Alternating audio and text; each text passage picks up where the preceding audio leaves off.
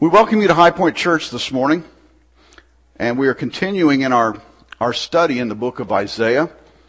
This is the Christmas season, and we are going to be tying this into the Christmas story a little bit this morning. In chapter 8 of Isaiah, we're not going to go there, but tell you a little bit about what it says. It describes how the Israelites had rebelled against God. They had embraced idolatry. They had embraced witchcraft. Their spiritists and spiritualists and mediums did not bring them any light. Even though they had sought after all these things, they found that they were still in darkness. Isaiah chapter 9 and verse 1 and 2.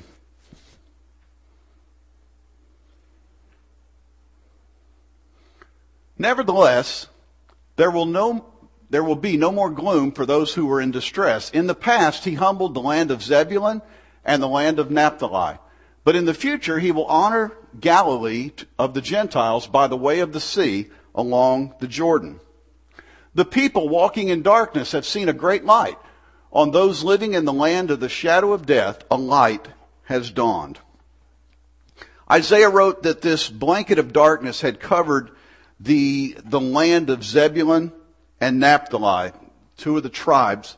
And these specific tribes were in an area around the Sea of Galilee. During the New Testament times, in the days of Jesus, um, that region actually fell in the area where Jesus lived, or Galilee. During Jesus' time, the residents of Jerusalem despised this area mainly because it had become a refuge for Gentile settlers. And the Jews despised the Gentiles and everybody else that wasn't a Jew at that time. But God goes on, uh, Isaiah goes on to say that God did not intend for his people to experience anguish and gloom forever. He said that yes, they were in the darkness, but he spoke of something that was coming that would put them in the, in the light. In fact, he promised at some point to honor them and make them a great nation again. And he, he was going to go about doing this by providing a great light to his people. Isaiah prophesied of a coming redeemer that would bring a great blessing. Um, to a certain degree, these the person that he's talking about could have been applied to King Hezekiah or to another king of Judah. Remember, the book of Isaiah is written with three different time frames in mind. The current time of where they were, a short distance in the future, and then distant prophecy to ahead to the time of Jesus and to our time. So, yes, there could have been deliverance speaking of their deliverance out of captivity, but ultimately, he was speaking of a deliverance that was even greater than the deliverance out of captivity. In the fullest sense, Isaiah was directly referring to the Messiah, the one that they looked forward to from the beginning. In fact, chapter 42, verses 6 and 7. This is some more of Isaiah's writing. I, the Lord, have called you in righteousness. I will take hold of your hand. I will keep you and will make you to be a covenant for the people and a light for the Gentiles to open the eyes that are blind, to free captives from prison, and to release from the dungeon those who sit in darkness. Another prophecy, yes, about the deliverance from Babylon, but also speaking to us in our day. Then in Isaiah 41 or 47 and, or 49 and 6, I'm sorry. He says, it is too small a thing for you to be my servant to restore the tribes of Jacob and bring back those of Israel I have kept. I will also make you a light for the Gentiles that you may bring my salvation to the ends of the earth. Again, speaking in a short-term context and then distant context that applies to us. So let's keep all of this in mind that not only was Isaiah writing to his contemporaries, he was writing directly to us. In chapter 9 and verse 2, Isaiah uses a tense that shows, it seems to indicate that the people were walking in darkness have already seen a great light, like it's already happened.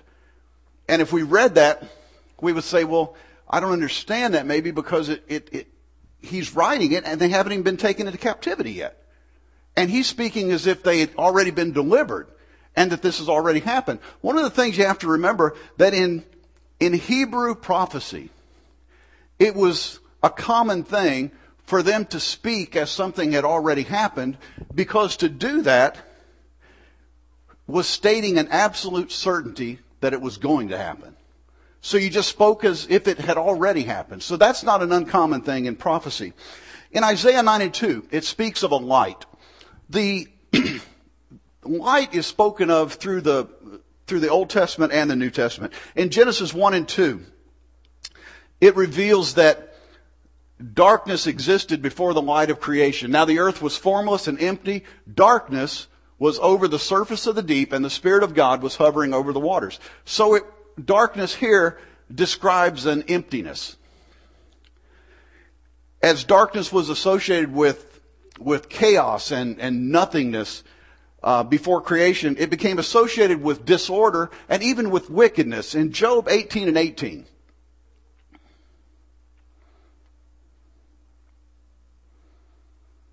he is driven from light into darkness and is banished from the world. In other words, here is darkness and here is light. There's this contrast between the two. Isaiah was not coming up with anything new. This is something that was used all through the Bible to designate this vivid contrast between darkness and light. Darkness was also um, equated with death. Job chapter 10, verses 21 and 22. Before I go to the place of no return, to the land of gloom and deep shadow, to the land of deepest night, of deep shadow and disorder, where even the light is like darkness. In other places in the scripture, darkness is used to symbolize human ignorance of God's will. Um, and often it's, it's used to symbolize ignorance that results in sin. Again, in, in the book of Job, chapter 24, verses 13 through 17. There are those who rebel against the light, who do not know its way or stray in its paths. When daylight is gone, the murderer rise up, rises up and kills the poor and needy. In the night, he steals forth like a thief. The eye of the adulterer watches for dusk. He thinks no eye will see me, and he keeps his face concealed. In the dark, men break into houses, but by day they shut themselves in. They want nothing to do with the light. For all of them, deep darkness is their mourning. They make friends with the terrors of the darkness. Now, those that have rejected the truth of Christ later on in the New Testament, let's go to John chapter 1 verses 4 and 5. Those that have rejected salvation are said to be in darkness also. In him was life, and that life was the light of men. The light shines in the darkness, but the darkness has not understood it. Again, here now we're talking to darkness as salvation and sin. In John 12 and 35. Then Jesus told them, you are going to have the light just a little while longer. Walk while you have the light before darkness overtakes you. The man who walks in the dark does not know where he is going. So in contrast to darkness, light has, has been associated with the presence of truth, with the presence of a redemptive activity from God or salvation that we can experience. At creation, it said that there was darkness before, but then during creation, if you look at Genesis 1 and 3, chapter 1 verses 3 and 4, here's the contrast all the way back to the first scripture we read. And God said, let there be light, and there was light. God saw that the light was good, and he separated the light from the darkness. Again, that vivid contrast here of darkness and light. Light is also used as a spiritual uh, metaphor for illumination in the Spirit. John, again, back to John chapter 1, verses 4 and 5. We saw that there was a contrast between sin as darkness, and we saw light as salvation. And these passages make, they make several things clear. One of them is that the origin of God, or the origin of light, rests with God, and He is the essence of light.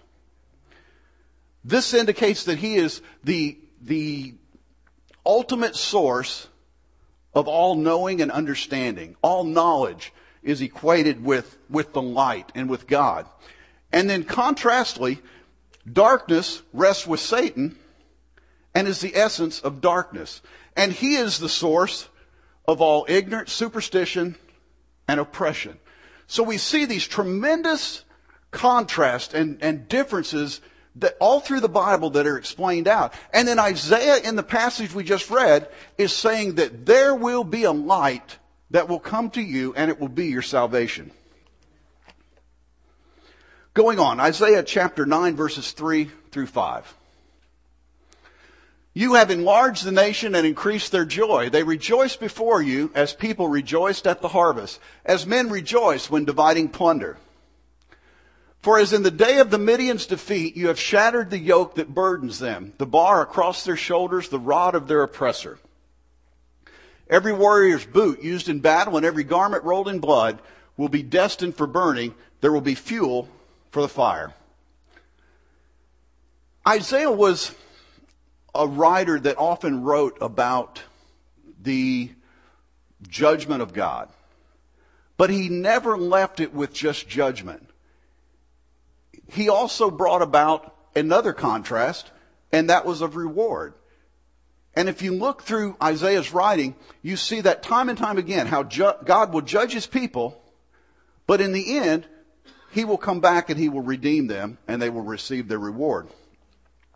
The opposition, the Assyrian opposition of Israel would eventually leave these, the Jewish people feeling humiliated and diminished as a people, mainly because they, the ones that were taken captive were primarily the upper class ruling people of the day. And they went from that social status to being mere slaves. So there was this tremendous difference in their place in society. But Isaiah's prophecy pointed to a time in the future when there would be peace and there would be prosperity and that God would prevail. And at that point, the Israelites would have reason to rejoice because they had been delivered. There can be no deliverance unless there was a captivity.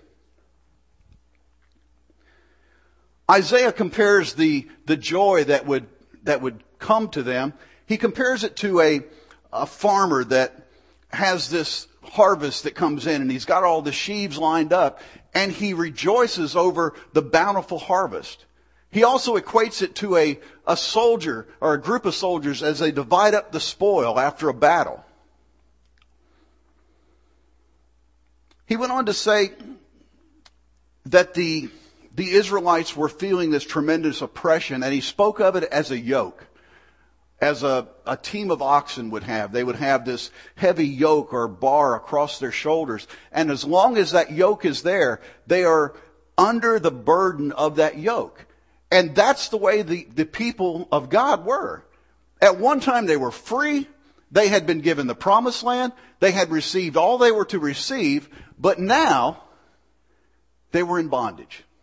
Or they were going to be in bondage. And in Isaiah 9 and 4, it gives a reason, the reason for rejoicing. And that is deliverance. Isaiah thought back to the time when the Israelites were delivered from Midianite oppression. During the era of the judges, back some time before Isaiah lived, the Midianites had overrun the land and they left virtually nothing for the Israelites to eat. They took their sheep, their cattle, their donkeys. And God's people were forced to evacuate to the low-lying regions and seek shelter in the clefts of the mountains. They lived in caves and other places of refuge. But God did not abandon his people even though their enemy had seemingly won over them. First, he sent a prophet to declare that the Israelites had disobeyed all that he had told them because they were practicing idolatry. Then he raised up a man named Gideon to liberate the Israelites. And through this incredible military battle, God used Gideon's army of 300 men to defeat an enemy of 135,000 troops. Again, this tremendous contrast between good and evil. In fact, God, He allowed not just the people to defeat the enemy, but they actually chased them out of the land. 300 men against 135,000 soldiers. This victory over the, or the, Isaiah was saying that the victory that was coming for the people of Israel would be just like this. It would seem to be something that was absolutely impossible. How can we be delivered? We're slaves. They've destroyed our, our country. They've torn down the walls of our cities. And we're mere slaves. And Isaiah said, don't worry about it. God will restore you. You can have joy. But how can I have joy when I'm in captivity? In Isaiah 9 and 5, he declared that every boot of the enemy that had marched across God's promised land, had destroyed God's people, would be thrown into the fire. Also, every uniform that was worn by those soldiers that was stained with blood would also be thrown into the fire. Now, this had a lot of meaning because in that day, the soldiers that they were fighting often would get as much blood on their uniforms as they possibly could in battle. And when they went into battle, they didn't clean their uniforms. They still had that blood all over them. And it was strictly for intimidation of who they were coming against. And God said, even those garments that are covered in blood will be thrown into the fire. Complete deliverance. Isaiah 9, chapter 6 and 7. Excuse me just a minute.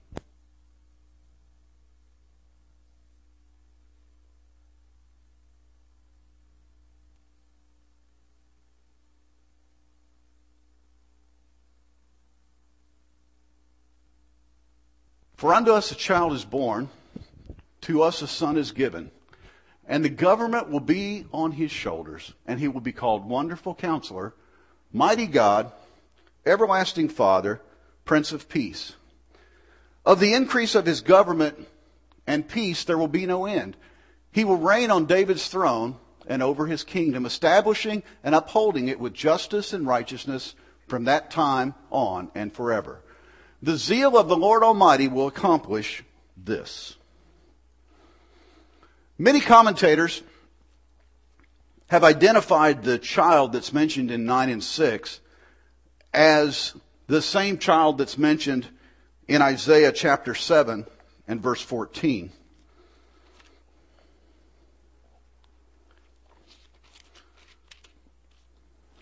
Isaiah chapter 7 and verse 14. Therefore, the Lord himself will give you a sign. The virgin will be with child and will give birth to a son and will call him Emmanuel. This is the same person spoken of in both places. And most Bible scholars, and today most of us do too, feel that these scriptures are fulfilled in the New Testament. For example, in Luke 1 and 32. He will be called, he will be great, and will be called the Son of the Most High. The Lord God will give him the throne of his father David. Again, Isaiah prophesied that he would be a descendant of David. We've studied in the past that Jesus was truly a descendant of David. If you follow the lineage all the way through, Jesus was a great, great, great, great, great, great, great, great, great, great, great, great grandson. I think I got that right. Of David. So prophecy was fulfilled in that. He said that the, his kingdom will be everlasting and his government will be absolutely righteous. Isaiah chapter 11 verses 4 and 5. But with righteousness he will judge the needy. With justice he will give decisions for the poor of the earth. He will strike the earth with the rod of his mouth and the breath of his lips, and with the breath of his lips he will slay the wicked. Righteousness will be his belt, and faithfulness the sash around his waist. It's interesting, if you read the King James Version for the, the scriptures in Isaiah chapter 9 verses 6 and 7, they list five different names that God would be called. But if you look at the, the New International Version, most Bible scholars think that that's a little bit more accurate because it only lists four. Number one, it lists him as a wonderful counselor. A wonderful counselor.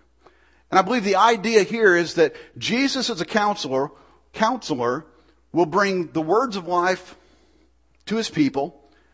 He will rule his people justly and fairly, and he will carry out the plan that is set before him. We know for a fact that Jesus did just that. He carried out the plan even though he knew what it would cause him personally and what it would cost him personally, but he did it anyway, knowing that that was the plan of God. So he is our wonderful counselor.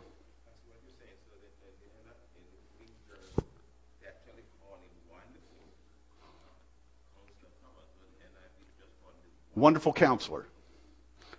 And, and when I was doing some study this week, it seems that a lot of Bible scholars tend to go with the wonderful counselor as being one, that he is this wonderful counselor. He is, he is both of those, but when you put them together, it changes the meaning just a little bit.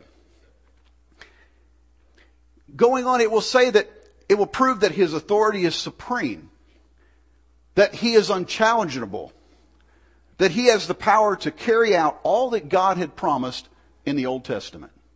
And we know for a fact that that's exactly what he did. He is the mighty God. We find the image of a powerful warrior. And throughout Isaiah's writings, he often proclaims this person to be a powerful warrior.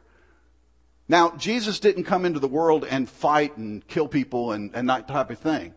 But we know that he overcame death, that he never sinned, and that he stood for everything that was good and he never changed in the whole time that he was on earth. So we see that he is a mighty warrior. He fought a battle so that we wouldn't have to fight that battle. He conquered death. He conquered the grave. And we have a promise because of that. The everlasting Father. It shows that Jesus will be a father to his people eternally. Unlike a lot of the other rulers that the Israelites had experienced, many of them were very, very tough on the people. They demanded tremendous taxes. They demanded tremendous amounts of work. And they weren't just in the way that they ruled. But he would be fair. He would be an everlasting father the, the kings of that day, they didn't treat their subjects as if they were their children. They treated most of them as if they were their slaves.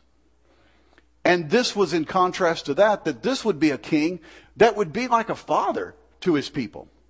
And he wanted to say that he would be the Prince of Peace. And I believe that this indicates a lot more than just that there would be no war. I believe that it talks about a peace that goes beyond. This peace that we've talked about many times that, that passes all understanding. And a peace between God and man, and a peace between man and man. So it's more than just, uh, and a lot of times we, we, we read this casually and we say he's the Prince of Peace. That means there'll be no war. Maybe that's what it means, but I believe even more importantly than that is that peace between us and God that we can experience. That peace in our own lives that we can experience because of Jesus Christ. He goes on to say that of his kingdom there will be no end. And what does that mean to us? It means that he is eternal. We go back to that everlasting Father. That means that he doesn't come to an end. The fact of his kingdom, once it's established, it will go on forever. There had never been a king, and never has been, and never will be a king on this earth whose kingdom lasted forever, no matter how great they were. But Isaiah was saying that there would be one that would come whose kingdom would be without end. Was he speaking to the people of that day? Sure. But more importantly, was he speaking to you and I today? Absolutely. Often as, as I teach, and as most people that teach, they find that the, the topics you teach on are, are quite sobering. But then again, there's often things that we say, hopefully, that put a smile on your face or you laugh out loud or sometimes even one of those snort laughs.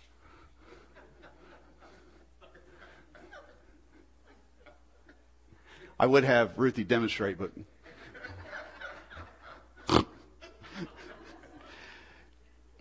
and it's refreshing to know that this is a congregation that is not afraid to laugh and smile.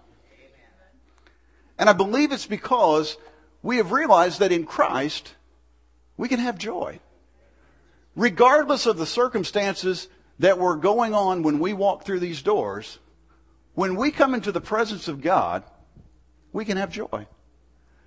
In our daily lives, no matter what goes on outside of the world and around us, we can still have joy. The church is too often seen as a, a bunch of uptight, sober, sour faced people that spend their time pointing fingers at people trying to pick out sins and trying to catch them at it. And unfortunately, that perception too often is true. Some people don't feel like they've worshiped if they haven't sat and frowned for at least an hour. But it's church. We're supposed to be solemn because it's church. What happened to the rejoicing? What happened to the joy? Yeah, there are times in church when we're not laughing and snorting. There's times when we talk about serious subjects. But you know what? For the most part, I feel like that our demeanor should be an attitude of joy.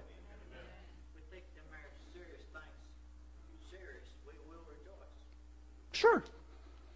Especially if we realize that the, the condemnation and the, the judgment that's going to fall is on those that have not received salvation. So if we have received salvation, we really don't have to worry about that.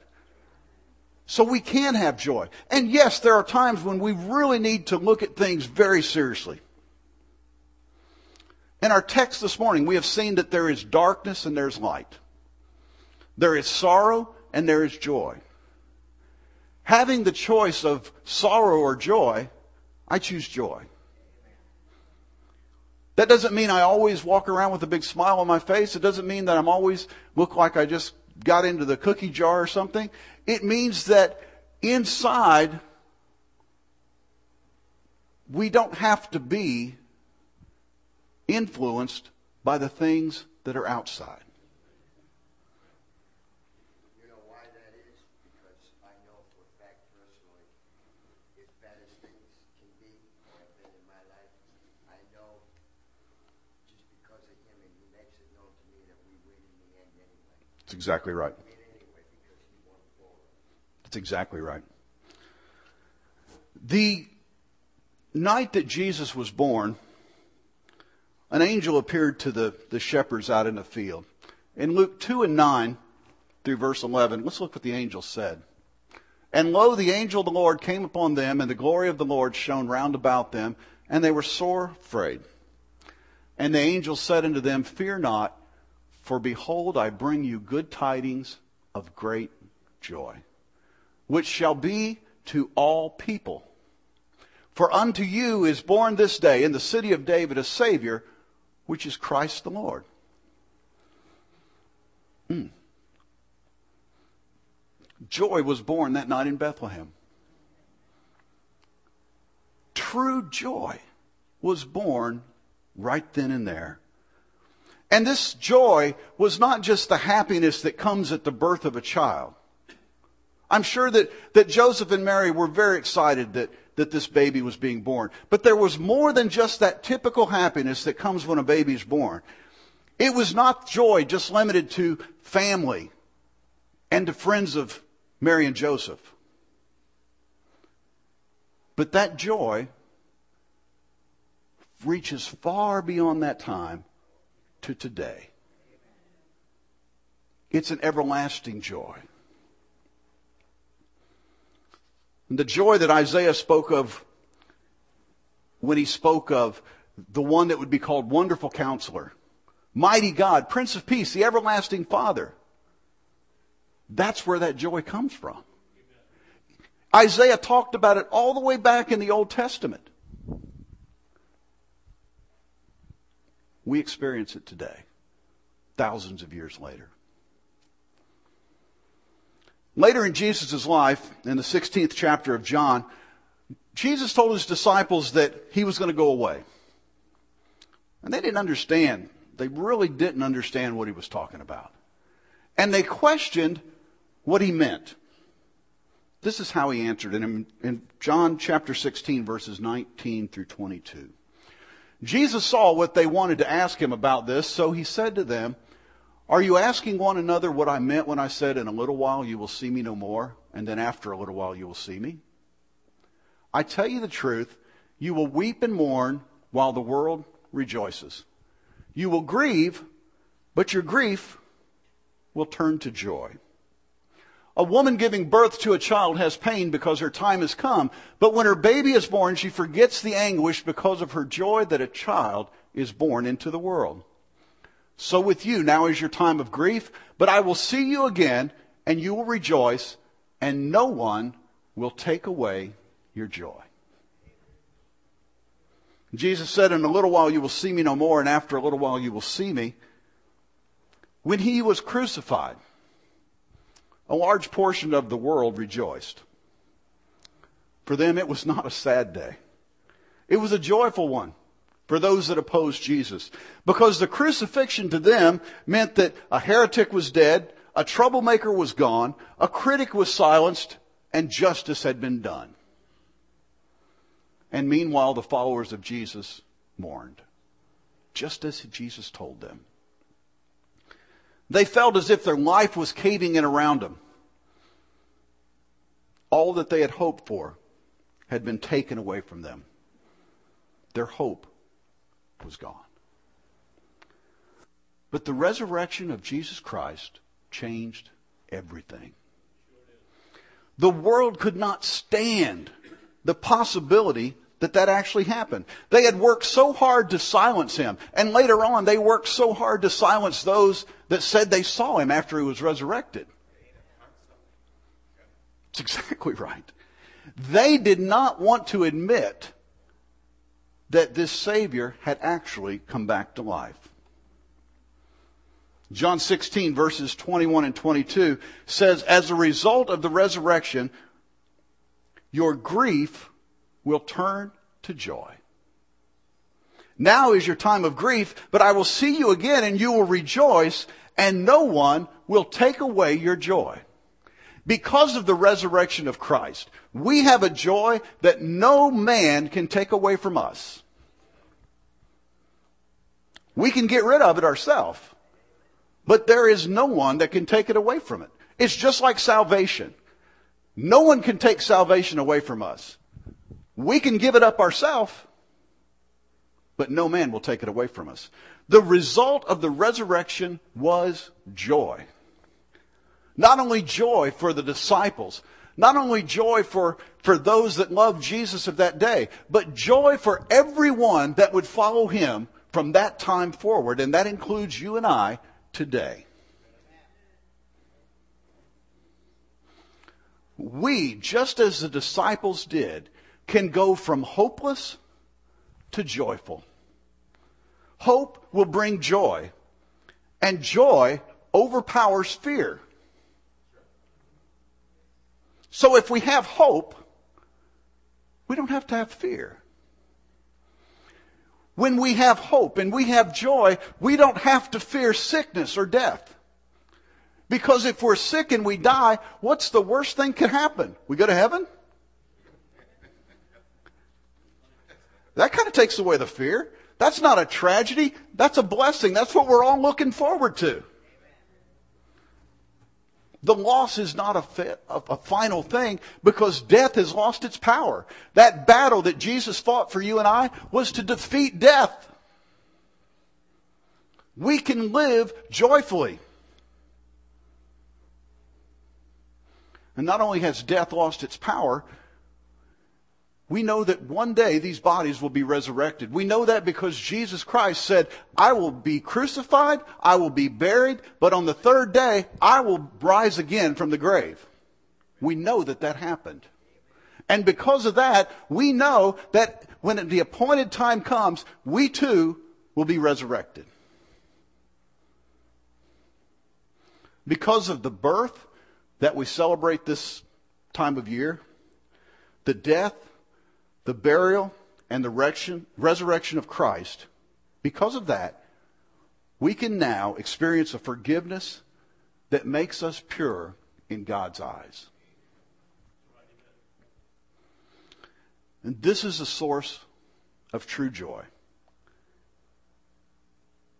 It is when we believe that we are truly forgiven.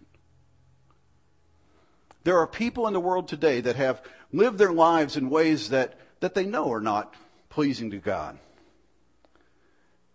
They're not even pleasing to themselves. And when they come to God to, to ask for forgiveness, it's difficult for them to believe that He really will forgive them because they look at their sin as being just so horrible. Let me tell you something this morning. There is no sin that God looks at as worse than another one. If two people stand before God in judgment and one of them told what we would call a little white lie and the other one had murdered 27 people, we would say the one that had murdered 27 people is a horrible person. The other one only committed a little white lie. But you know how God looks at them? Exactly the same. And because of that, we can look and say, it doesn't matter what's happened in my life. If I ask God for forgiveness, He will forgive me. I can have the same joy, regardless of my past, that anyone else can have.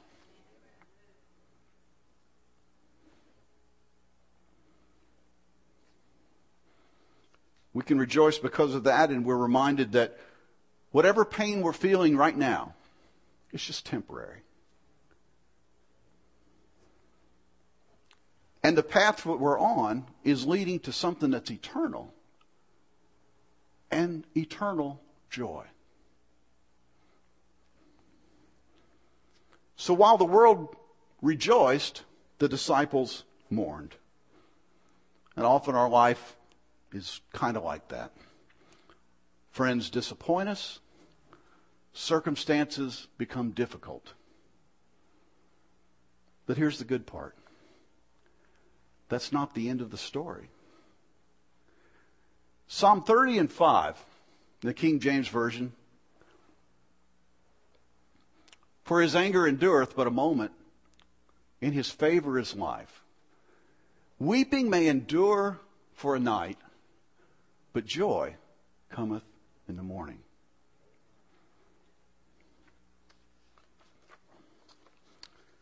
God has not promised that we will never feel pain.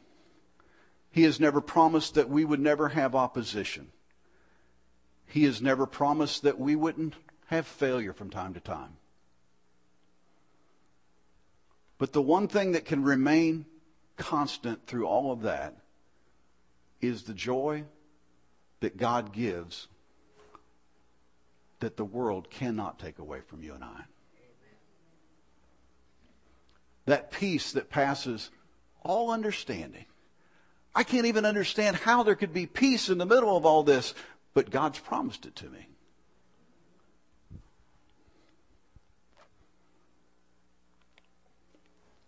And we can have that assurance because, as Ray said, we know the rest of the story.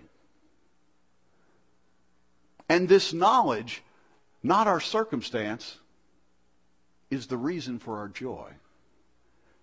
You look at people that are going through horrible things in their life, and you, the world looks at them and says, How can they have joy? Because their circumstances don't they don't restrict their joy because of their circumstances. The joy of the Lord is our strength.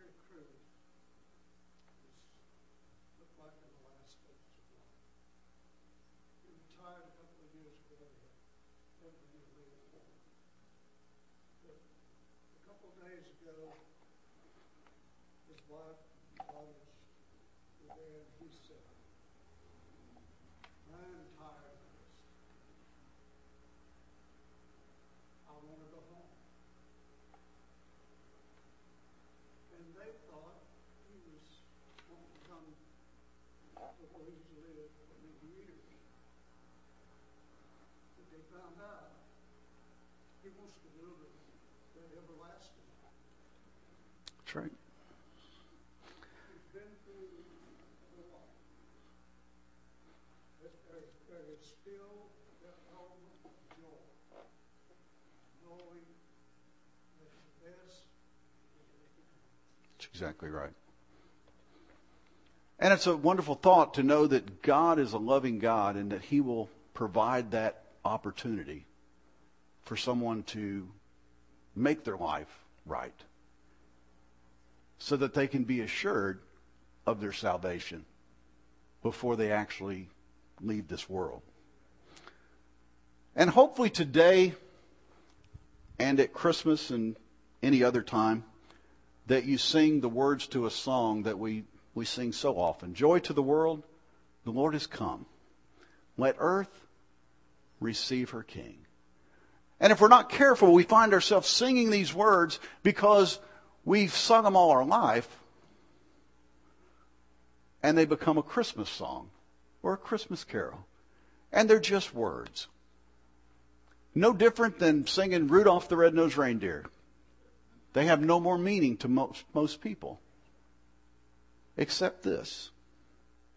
As we sing those words, since we know who our King really is, could we sing them with a renewed hope? And because of that renewed hope, could we sing these words with a renewed joy? A renewed joy because truly we know that the Lord is come. And He and He alone is the source of our joy. God bless you.